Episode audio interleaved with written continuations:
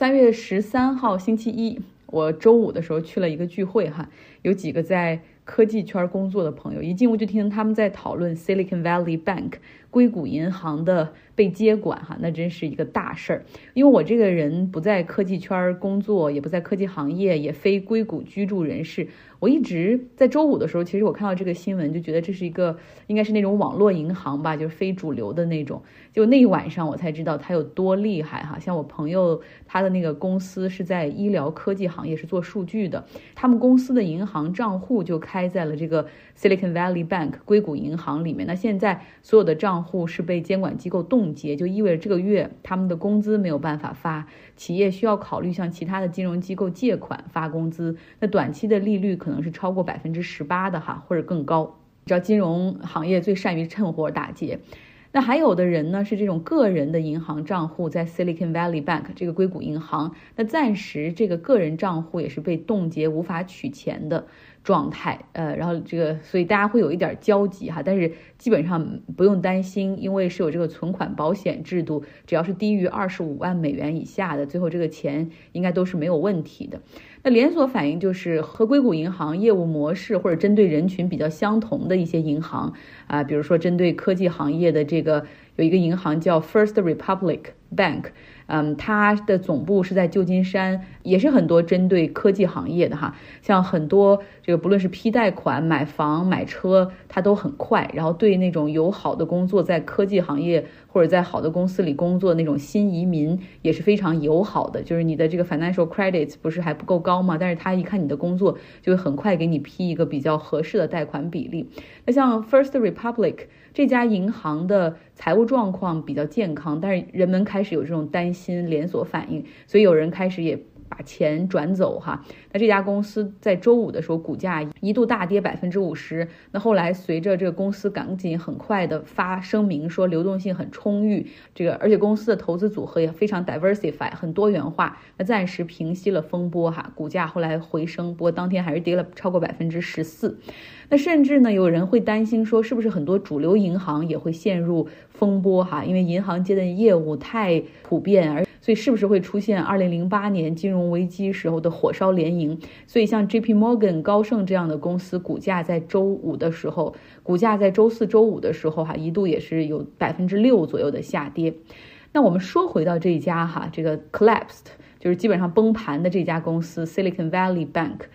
硅谷银行，它到底是什么导致它？我们叫带引号的倒闭哈，因为它现在实际上是被政府接管的一个状态。那是不是因为它把储户的钱乱投给了虚拟货币，然后现在血本无归呢？其实不是。那是不是他把储户的这些钱投给了根本不靠谱的初创公司，然后现在随着市值大跌哈，然后这个科技行业 downturn 是不是也就钱都没了？其实也不是。那导致他破产的重要原因实际上是不断攀升的基准利率。有人会说hold on 等等哈，这银行不是很乐意于看到利率的上升吗？因为加息会给银行带来更好的利润，这个利差其实就变大了。不论你从这个摩根大通、富国或者这些银行你的财报上，包括他们的股价上，你都能够看出来哈，就是加息的时候这些银行股通常会涨。那硅谷银行的问题出在哪儿呢？那我们要从2021年开始说起。那一年美国股市哈暴涨，因为就是刺激基金进入到股市，然后同时货币宽松政策哈继续执行，那科技股傲视群雄。那个时候不论是科技公司还是科技公司的从业人员，大家都荷包鼓鼓的，然后也有很多初创公司 startups， 他们就会把就是很轻易获得来的钱哈，大家都把钱就有的会存入到银行里面去。那银行我们都知道，其实所有的银行都是一样操作哈，就是带杠杆，比如说我是一个公司也好，或者是个个人，我把钱存到银行的账户里啊，100块钱存到这个活期里面，其实银行只会用10元钱作为一个 cash deposit， 就是以防我要取钱啊，然后剩下会把我那90块钱全部拿去再做投资，这也是他们赚钱的一个办法。那比较普遍的办法呢，在低利率时期就是去买财政部所发的长期国债。这家硅谷银行也是这么操作的哈，可是他们的这个财务部门或者投资部门没有太多的远见哈，非常 short vision， 他们没有预料到美联储会不断的去加息来对抗通胀，那不断的加息，不断攀升的利率，就让过去这些很安全的长期债券实际上它的利润大打折扣，然后非常没有吸引力哈，很多票面价值都出现了折损，而这个时候又恰逢这个科技股下跌，然后很多科技公司、科技初创公司就需要钱了，所以你能想象的就是简单来说，存进来的钱少了，很多人要把钱取出去。那银行这个时候虽然他投资的那些长期债券都不赚钱，然后他还要保证他充足的流动性，不得不赔本的把这些长期债券卖出来，然后满足大家的取款需求。就这样，硅谷银行感到了非常大的流动性压力，而他们还做了一次非常糟糕的这种信息发布哈。在上周三的晚上，他们发了一个公告，就基本上是没有任何的铺垫叙事，然后讲这个前因后果，就是单纯的数字和告诉你他们要如何操作哈。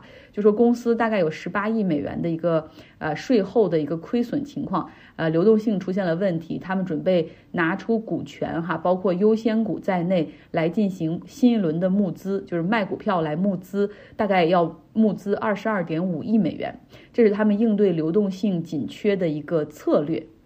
就是因为没有任何的描述，然后也没有任何公司立场的那种人性化的沟通，然后就这样一条消息引发了很多的担忧，像是那个著名的大 VC 哈，彼得蒂尔，他不是那个 Founders Fund 这样的一个 VC 的老大吗？然后他们马上哈，就这家公司马上行动起来，通知他们所有的 LP 有限合伙人 partners 合伙人以及被投企业，就是说这个 Silicon Valley Bank 这个硅谷银行有问题哈，虽然说现在还不至于到倒闭的状态，但是把钱转出来到其他银行no harm， 不会有造成任何伤害。就这样哈，这个消息很快传出。那第二天的时候，到周四的时候，硅谷银行的股价就下跌了80%。这个时候，圈子里的传闻已经是满天飞了。然后不只是这个 Founders Fund 他们的这些相关的企业投资人把钱转走，然后很多其他的科技公司听到声音也马上转钱走，就引发了连锁的挤兑。到周五的时候，美国监管机构就介入哈 ，FDIC 美国联邦存款保险公司。然后他们就和这个地区这个联储的监管就一起派人去硅谷银行去调查真实的财务状况，发现流动性已经不充足了，于是宣布政府接管。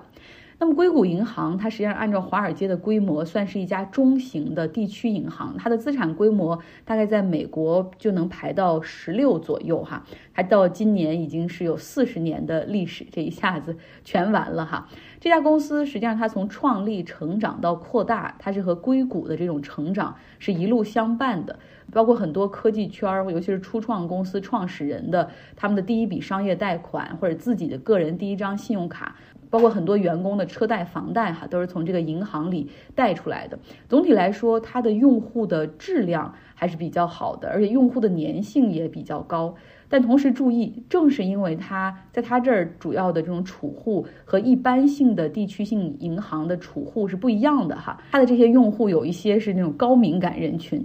因为我们知道实际上银行的流动性紧张，通过资产的出售或者银行间的这种拆借过桥资金，这是经常常有的事儿。而大部分银行的这种应付流动性紧缺的举动，通常是不太会被储户所发觉的。但是硅谷银行的用户不一样哈，我们说它有那么多 VC 风险投资的基金在那儿，然后有很多初创公司还有他们的 finance advisors 哈，就是说白了就是这些小孩公司里的那种成年人，他们非常关注这种财务风险，而且在这个圈子里面，信息流动性又是非常的快的，所以一个很小的坏消息很可能会瞬间变成整个行业所议论的灾难哈。而银行最重要的又是信心，所以一旦信心没了，又会加速它的危机。我也看到一个数据说，硅谷银行Silicon Valley Bank 它基本上是向美国2500家 VC 的基金提供服务的，还有像50%的硅谷科技公司以及生命科学公司 Life Science 那样的公司都在这个银行里面是有账户的。那现在已经被联邦监管接管了那根据美国的存款保险制度，一旦银行陷入到这种状态流动性不足或者破产，监管会立即接管，因为要确保这个安全。然后每一个账户呢，因为它实际上是都是 insured， 它都是被保险了的这样的话，如果你是不超过25万美元的话，最后没问题，这些钱你都还你自己账户里的钱你还是会能拿到的，而且会很快的拿到。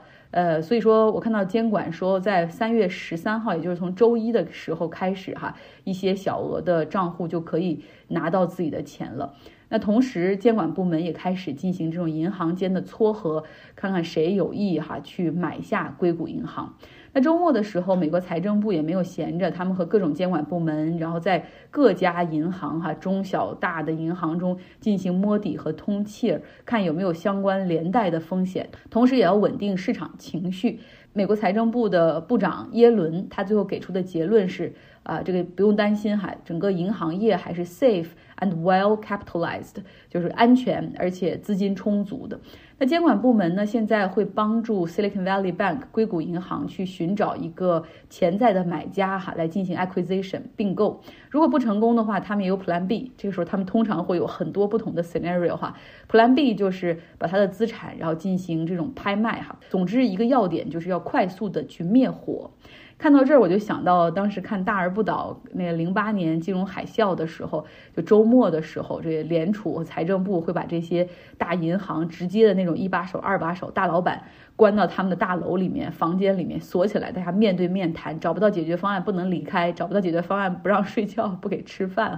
那时候真的是10万火急，因为你想这个国家最大的几个银行或者保险公司都出了问题。那么显然 Silicon Valley Bank 硅谷银行的这个情况还不能够构成那种08年时候级别的金融海啸那种多米诺的情况不过政府也已经说明了就是不会动用 taxpayer， 不会用纳税人的钱去救助银行。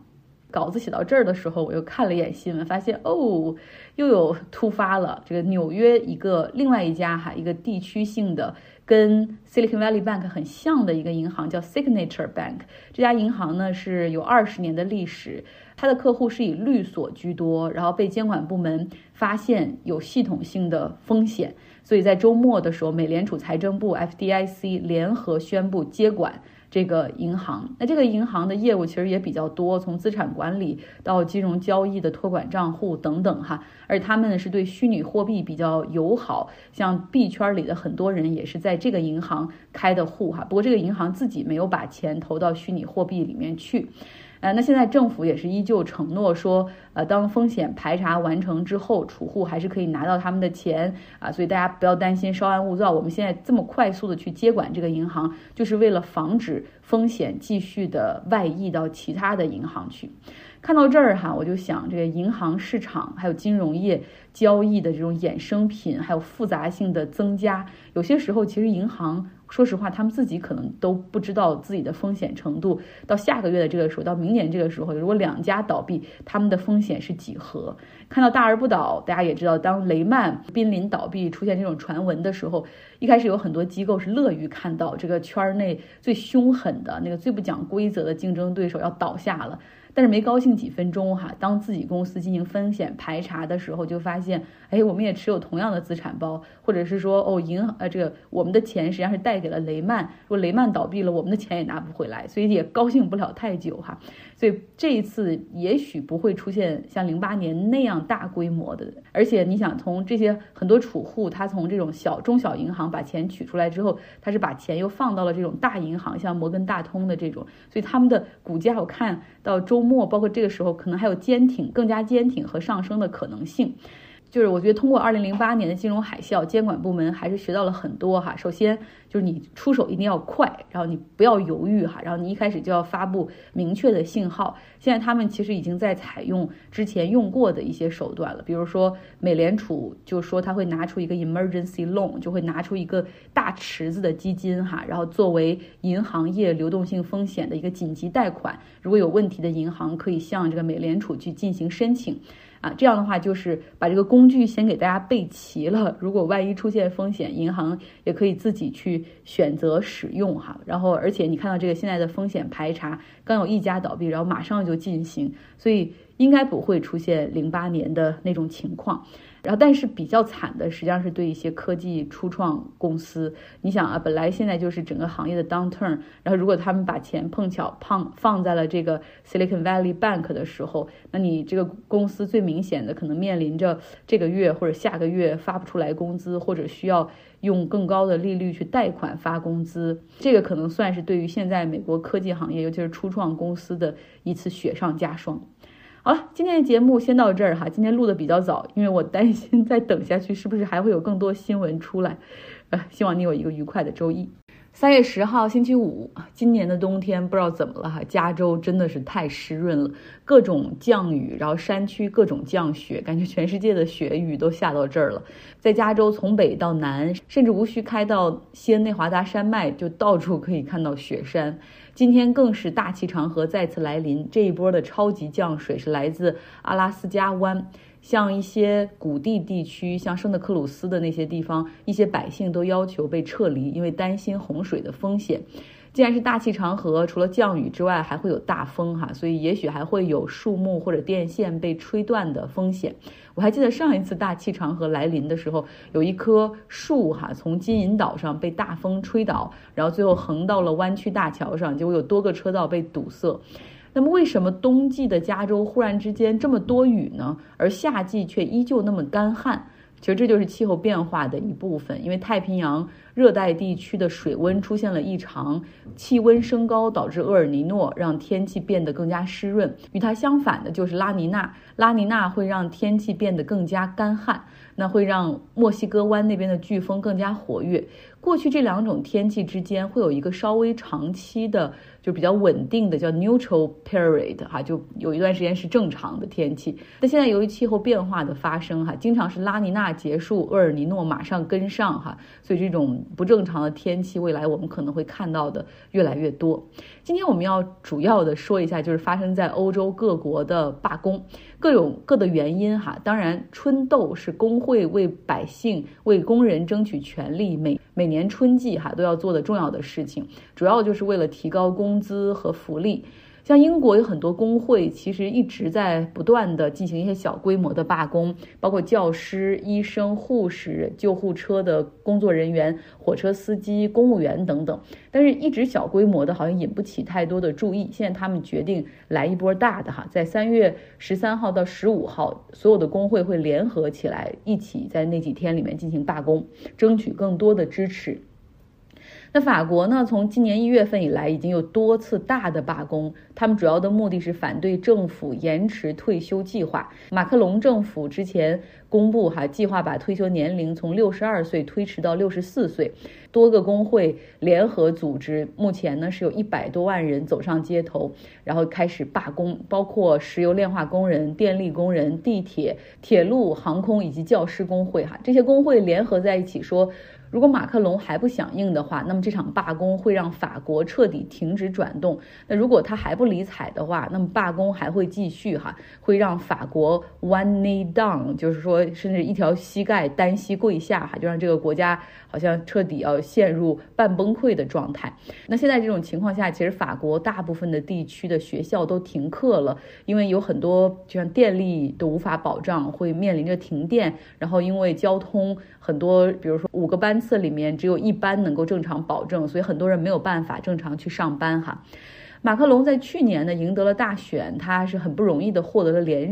任我们也说了哈，在法国第5共和的这个历史上其实也是比较罕见的。于是他和他的政府就决定把这个难啃的骨头给啃下来，因为现在人均寿命的延长，退休人员的增加，那么工作的人数和退休人员的这个比重其实在发生着改变。为了避免长期的一个财政赤字以及未来退休金的这种漏洞，延迟退休好像势在必行。但你知道这切实的关系到百姓的实际利益哈，就像如果你偷偷的把他的医保卡里的这个金额减少或者社保的收入降低的话，那很快就会把人逼上街头，因为这直接导致个人利益受损哈。那法国工人就说了，让我们再多干2年才退休，想都别想哈！你要想解决这些财政缺口，实际上你有更多的手段，比如说可以向富人多征税，但是马克龙因为他是富人的代言人，所以他不愿意，只能让我们这些工薪阶层多干活。所以他们就是认为说，马克龙你准备好了吗？这次我们一定要对抗到底哈！如果你不让步的话，那么这将是一个 unlimited strike， 就是一个没有停止的罢工。马克龙新的任期是5年，刚刚还1年不到哈。假如说从他的立场上来说，假如说推的第一个法案就失败的话，那剩下4年他实际上什么都干不成。从历史上来看，我们看到法国的不同政府其实对于延迟退休的这种强硬程度也有所不同。1995年的时候，当时法国政府希望延迟退休，但是因为抗议实在太多了哈，最终顶不住压力取消。但是在2010年的时候，各种抗议没能够阻止萨科齐政府将退休年龄从60岁延长到62岁。这是法国的情况。我们再来看看德国，德国也在进行罢工哈，这主要是因为通胀的压力太大了，物价都在涨，人们感受到了这种越来越多的压力。来听听 Jessica 的切身感受。大家好，我是 Jessica。今天我们来观察一下正在德国如火如荼进行的罢工。我生活的杜塞尔多夫上周2，然后连续进行罢工2天，城市交通瘫痪，像邮局，邮局在德国就是非常重要的信件呢，都会通过邮局来往，比如说签名，必须要本人签字，然后他要先给你邮寄过来，然后签完字，然后再给你邮寄过去。还有这个账单啊，在德国买什么东西呀，都可以说，就是你把地址留给他就好了，手机号他都不要，他呢就会给你邮寄账单。但是如果这个账单你一直不支付的话，就会产生一定的费用，甚至还会就是有那种要账的公司来找到你。那这个时候这个账单就会滚的金额很大了，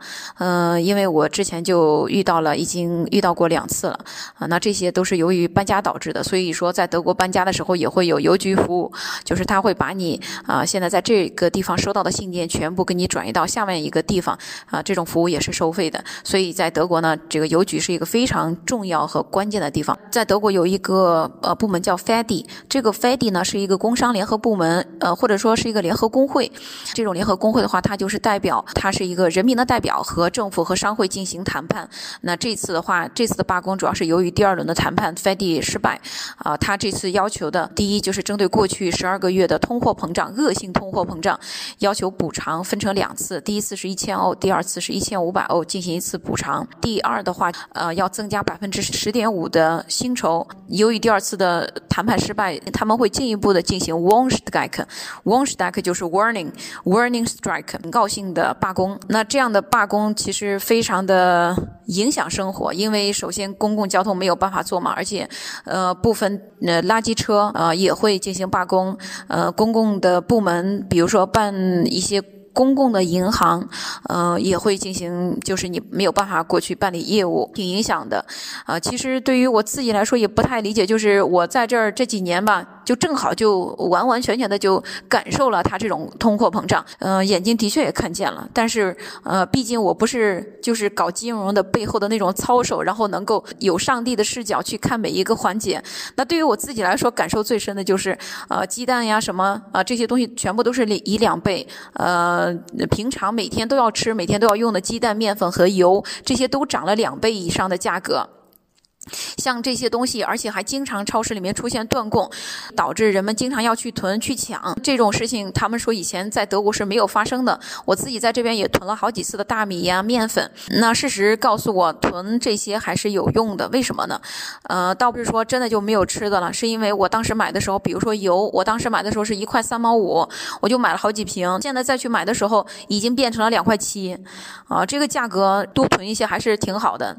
这次又买了一些，但是趋势再往下涨的话，真的有点